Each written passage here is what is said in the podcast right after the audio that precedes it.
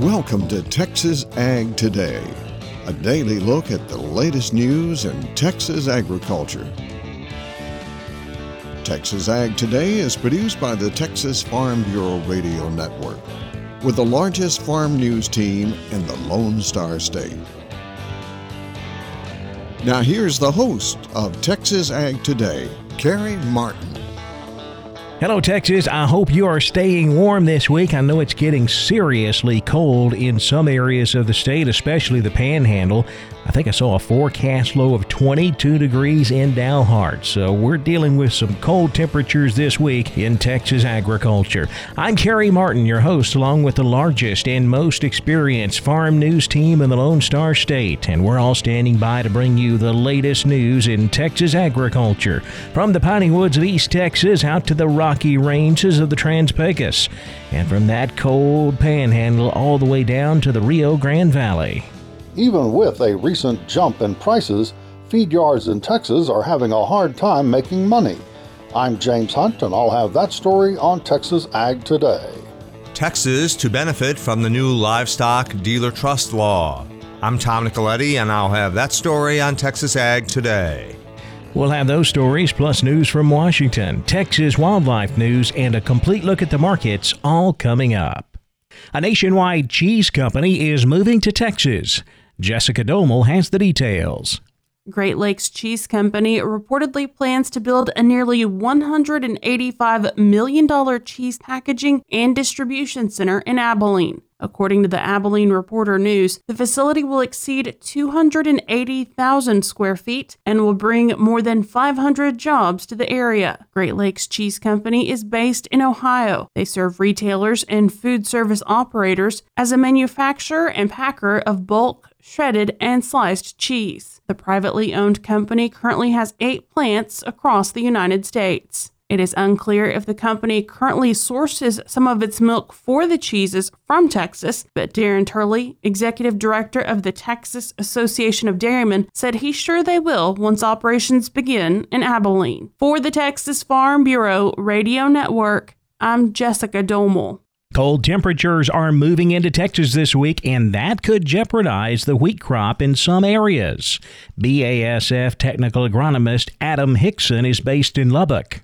I would say the next couple of days look a little bit scary. If you look at the forecast, it's right on the edge there. Uh, 35, I think, was the forecasted low for Lubbock, and then 31 is what I've seen for Lubbock. But then as you move uh, north, I know there's some wheat growers up north of Lubbock too. Uh, it always gets a little bit cooler as you move north and get a little bit higher in altitude. So there may be some spots where we could see a little bit of uh, cause for concern. Hickson says the key temperature to watch is 28 degrees. If it gets that cold for four hours, there is the potential for damage to the crop.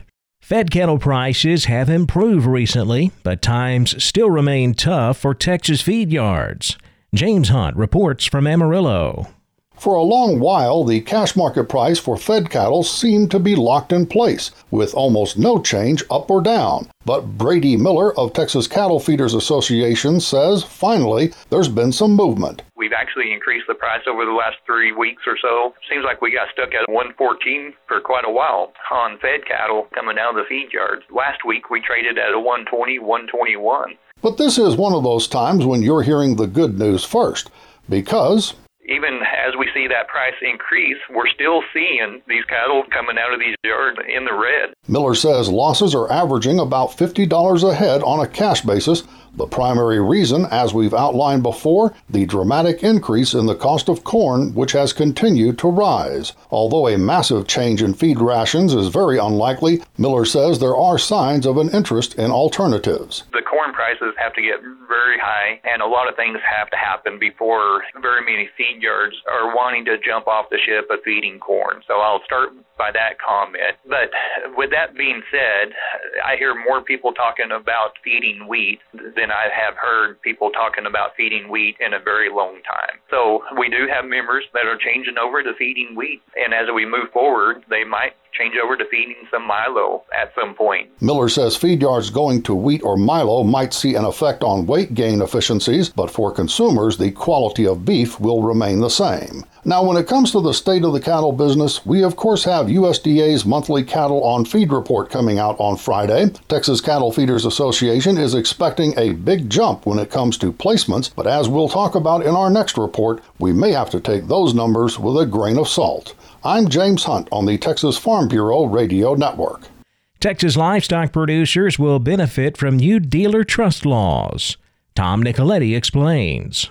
My guest today is Chelsea Good with the Livestock Marketing Association, here to talk again about the new Livestock Dealer Statutory Trust Law that protects sellers of livestock against buyer defaults on payments. Texas is by far the largest cattle producing state in the nation, also uh, the leader in, in sheep production. And so, uh, certainly, uh, producers here in Texas should uh, benefit greatly from the dealer trust. Absolutely. It's a pro producer policy, and those great Texas, uh, whether they be cattle producers or sheep producers, all have the opportunity to benefit from this moving forward. With many, many auction facilities across the state, uh, certainly uh, those uh, entities will be impacted as well. Absolutely. So many of those livestock auctions would be LMA member livestock auctions. And, and for those that aren't as familiar, an auction's typically going to have a weekly sale and producers are bringing their animals there. The producer's guaranteed of a good check from the livestock auction. That livestock auction's required to pay the producer whether or not they get paid on the other end. Well, historically, in some of these livestock dealer defaults, we've seen the producers who chose to sell at auction be made whole, which they should be, but then the auction being the entity that's holding the bag and left with a, a bad check or no check from a livestock dealer and no ability to reclaim those animals or funds. So for these livestock auctions, it's also going to really increase the recovery in those situations. And that's really good for our communities as a whole because a livestock auction is a big economic driver in many of our rural communities. Now, we've already talked about some of the individual entities impacted by this new law. What about feeders? And I think it, it's important to know that if someone is buying from a livestock dealer, which would typically be the role that a cattle feeder is having, they'll continue to take clear title to livestock. They're the buyer in the ordinary course of business. And so if a person doing business with a livestock dealer that pays for animals, they get clear title. They keep those animals. In the case of a default, say that the dealer never paid for those animals and what those unpaid sellers would then have the first priority in is the ability to have a claim on those funds that the feed yard paid the dealer. So it's not like that feed yard's ever going to risk having to pay for those livestock twice or losing livestock that they've paid for. There's really no harm to them and really some benefits in situations where they don't know who to pay. Suddenly it's a lot clearer now that dealer trust is law. I'm Tom Nicoletti with the Texas Farm Bureau Radio Network. The latest wheat crop condition ratings show no change from last week, with just over half of the nation's crop rated good to excellent. Another thing that hasn't changed Texas has the worst rated wheat crop in the country, according to USDA meteorologist Brad Rippey. Winter wheat condition as of April 18th, absolutely no national change from the previous week. Locked in right now at 53% good to excellent, 17% very poor to poor. As I mentioned, no change from last week. This year's crop rated a bit lower than what we saw this time a year ago when it was 57% good to excellent and 13% very poor to poor. The two states with the lowest or worst conditions at this point. Also seeing no change from last week. Texas, 36% of the crop rated very poor to poor, mostly drought, but also perhaps some freeze damage from the February cold outbreak. Colorado, largely a drought issue, but also, again, maybe some companion damage from the February cold wave. 34% of the crop rated very poor to poor. And Rippey says cotton planting is moving forward, with Texas among the top three states. We see national progress inching forward to 11%. That's ahead of the five year average of 9%, equal to last year's pace, also 11% on April 18th, 2020. Now, in terms of uh, overall planting progress, uh, we see three states into double digits. Arizona leading the way, 43% planted, followed by California, one quarter of the cotton planted by April 18th, and Texas at 16%. All three of those numbers are within uh, three percentage points of five year averages. So, pretty much on par with what you would expect this time of year. Outside of those three states, only one has advanced past the 2% planting mark. That is Georgia, 5% planted versus 3% on average. USDA's Brad Rippey. Hunters in parts of Texas will have to report their turkey harvests in the upcoming season. I'm Jessica Domel, and I'll have that story coming up on Texas Ag today. And there are several neurological diseases in horses that can cause long term symptoms. Texas veterinarian Dr. Bob Judd has more on that coming up next, right here on Texas Ag Today.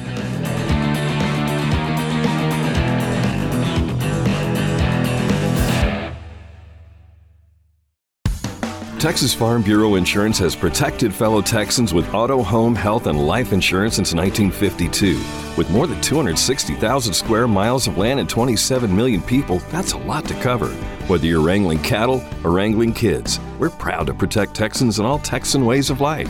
Visit Texas Farm Bureau Insurance today at tfbinsurance.com to get insurance for Texans by Texans. Coverage and discounts are subject to qualifications and policy terms and may vary by situation.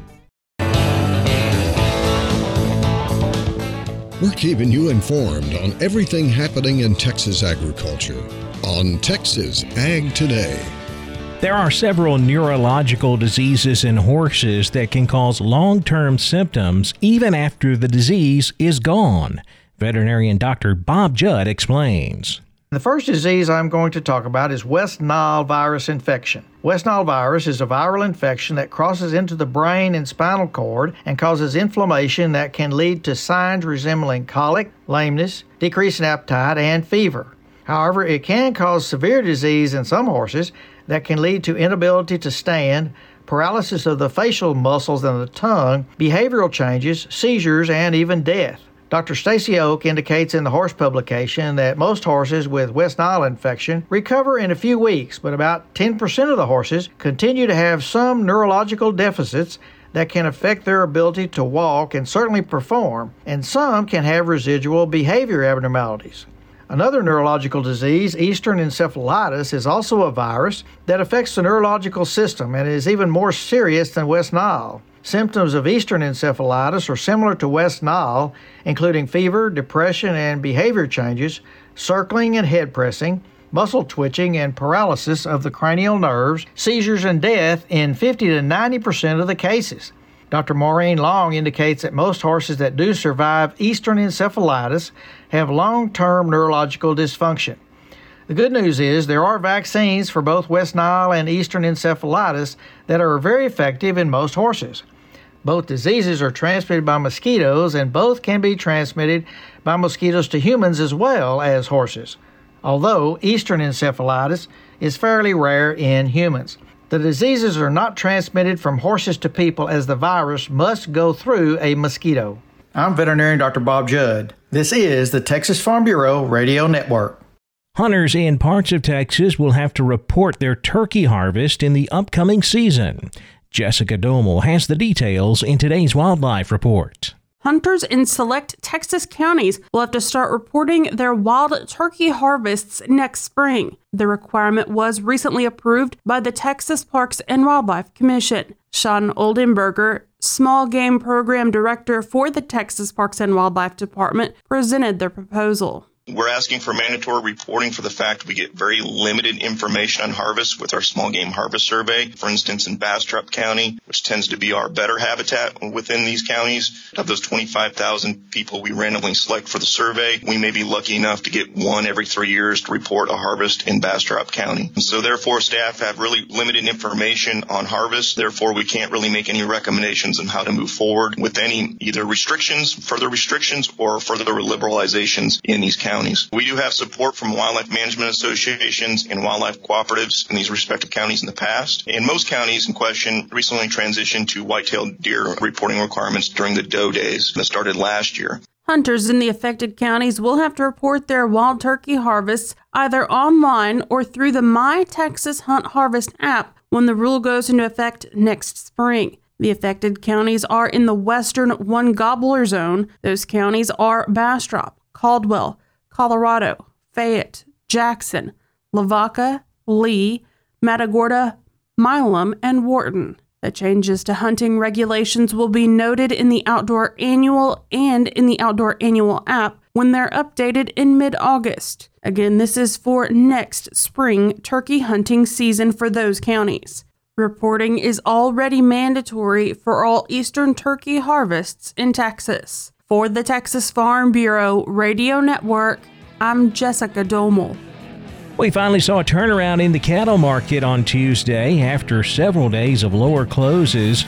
The market finally bounced back to close slightly higher in most contracts. We'll take a closer look at the livestock, cotton, grain, energy, and financial markets coming up next. Keep it right here on Texas Ag Today.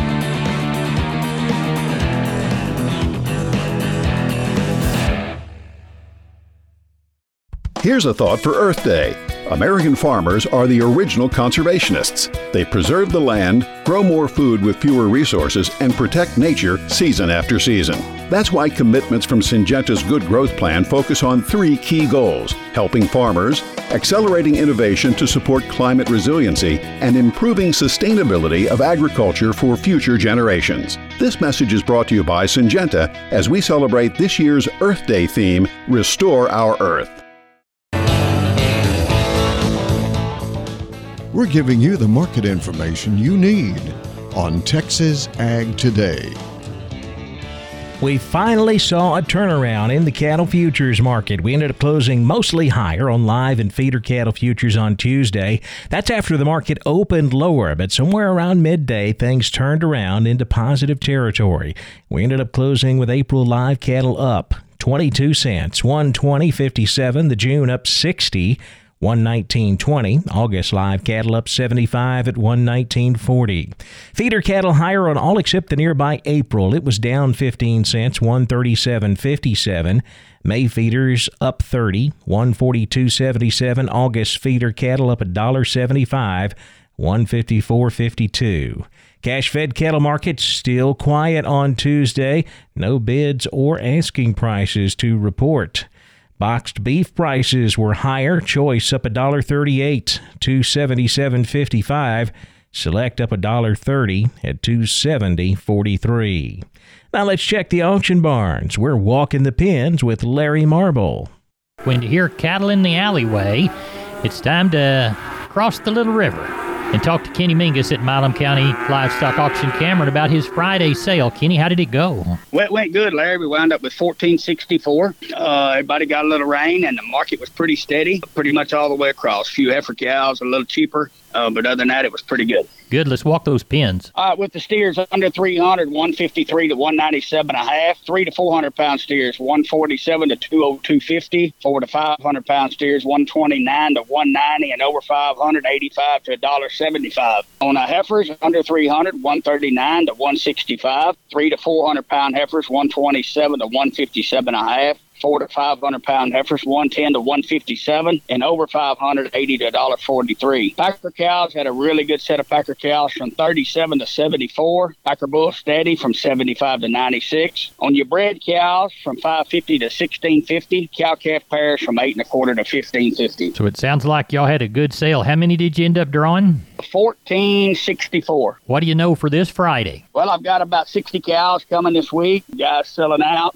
I've got about 75 or 80 wean yearlings coming from one guy and about 45 from another. Good. And uh, so we got a little bit of stuff lined up, picked up about 40, 50 calves yesterday. We're off to a pretty good start. That's for the Milam County sale this Friday there in Cameron. Kenny Mingus, tell everybody how to contact you. You bet. Just catch us here at the office Monday through Wednesday from about 9.30 to 3.30 at 254-697-6697. Follow us on our webpage at milamcountylivestockauction.com or catch us on Facebook. We appreciate it, and we'll talk to you again before the sale. Thank you so much. And thank you, my Texas farming and ranching neighbors, for listening to Walking the Pens on the Texas Farm Bureau Radio Network. I'm Larry Marble. I've been your host. Good day to you. Back over to the futures market now where lean hogs continue to climb sharply higher. May hogs up 242, closing at 108.07. June hogs up 202 Tuesday, finishing at 106.35. Class 3 milk was slightly higher. April up a penny, 17.68. May milk up 13 cents, 19.29 a hundredweight. The cotton market closed slightly higher. Traders still waiting on some news to really move this market in one direction or the other. It looks like the next new news could come from Thursday morning's USDA weekly export sales report. Currently, 2020 21 sales running at 95% of USDA's new export target. We closed with the May contract up 51 points, 83.77. July cotton up 46 at 85.17. December cotton up 56 points, 83.06. Cold temperatures make for higher wheat prices. We've got a freeze warning from northern states all the way down here to the Texas panhandle. That, of course, could cause some damage in the wheat crop, so we'll have to wait and see what effect it has. But for now, it's making for a higher wheat market. July Kansas City wheat up nine and a quarter, 628 a bushel. July Chicago wheat up seven and a half, 661 and a quarter. The corn market continues to jump higher as well on weather concerns. However, the main catalyst for the corn market is the weather in Brazil right now, where limited rainfall is expected into the first week of May. They're getting very close to pollination on that crop, and they fear that yields could take a big hit if they don't get rain soon. The nearby May corn contract up 14 and a half, 606 and a half. September up nine and three quarters, 547 and a quarter. December corn up eight and a quarter, 528 and a half. In the energy markets, May natural gas down 2 cents, 272. May crude oil down 77 at 62.61 a barrel. The financial markets lower. The Dow Jones Industrial Average down 256 points, 33,821. The Nasdaq down 128 at 13,786. The S&P 500 down 28 points, 4,134. That wraps up our look at the markets, and that wraps up this edition of Texas Ag Today. Don't forget, we'll be right back here tomorrow to bring you all of the latest news in Texas agriculture. My name's Kerry Martin, and I'll see you then. Thanks for listening to Texas Ag Today. Be sure to subscribe to our podcast on Apple Podcasts, Google Podcasts, or Spotify. For more Texas Ag news and information, check out our website at texasfarmbureau.org or tfbradio.com. Texas Ag Today is a production of the Texas Farm Bureau Radio Network.